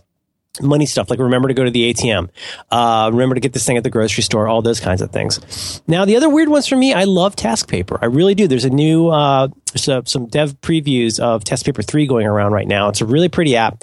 I just love TaskPaper for being a real simple way to make a to do list. Um, and like I say, Task Paper is an app, but it's also a, a, a markup format that makes it very easy to create to create a it's like I've said before, it's kind of like Markdown for tasks.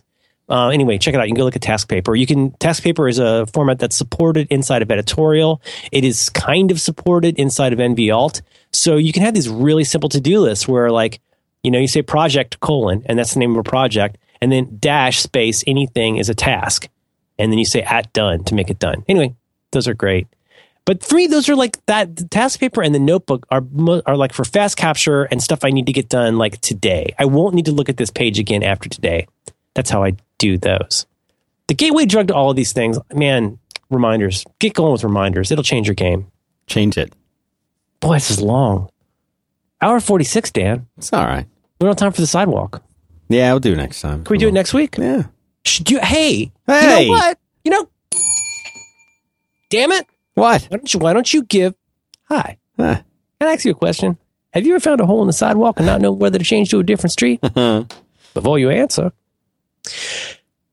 uh, would you like to give some reserve reading to our uh, listeners? yeah, should we just put it into the I have put it in notes, but why don't you suggest that people read this? Because, like me, this is something that's new. We could make this our topic for uh, episode 250, if you like. Yeah, that's Um, interesting. Sure. So tell people about this thing you read five times. should I should I read it?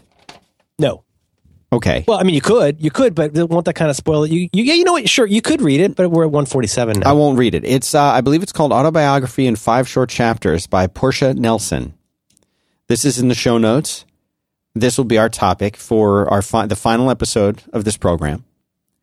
Uh, This is something Dan has shared with me this morning. It's uh, from a book called "There's a Hole in My Sidewalk: colon Yes. The Romance of Self Discovery," and it's basically this little, very short, like kind of five section poem uh, that's very, uh, from what my, my reading indicates, is something that's become very uh, held very dear for people who are in the self improvement and recovery communities. Right. And it's a very interesting analogy for how to think about your life that we would like to talk about. I'd like to give you a chance to read it before we talk about it. It's it's very short. It's probably what twenty five lines. yeah, it's, it, it'll take you no time to read it. Yeah, but read it and think about it. Uh, and, uh, and once again, please, uh, you can find show notes for this episode at uh, 5x5.tv slash B2W slash 249. The penultimate episode. The penultimate episode. I really don't like it when people, there are certain words whose misuse makes me a little bit bananas. Penultimate sounds like ultimate, which sounds like final. So the penultimate must be the final. Oh, right. Or people who like to be at the epicenter of activity. I think what you mean is another word called center. you don't really mean epicenter. Is there an article on that? We could link up for them. Yeah, there is. The, an article, the epicenter? Epicenter versus center. Yeah. uh, Yeah. You, you mean center. Say center. Look at this. Penultimate. Penultimate. So many people think penultimate means like the greatest. Yeah. It's beyond ultimate. It's the ultimate ultimate. It's the penultimate. right. It's like uh infamous. You're Oh, so famous. right. You're infamous. Yes. With whom and myself. whom, may I ask, is coming? myself and I. well, it's fancy talk with Dan and Merlin. Learn to talk fancy. Fancy talk. Let's button this up. Hey, this has been a fun ride. 249 episodes. Awesome. Man, I'm I'm, I'm going to miss it. So proud. weeks. So proud of what we've done. Mm, mm. Okay, I love you. Love you too, brother man.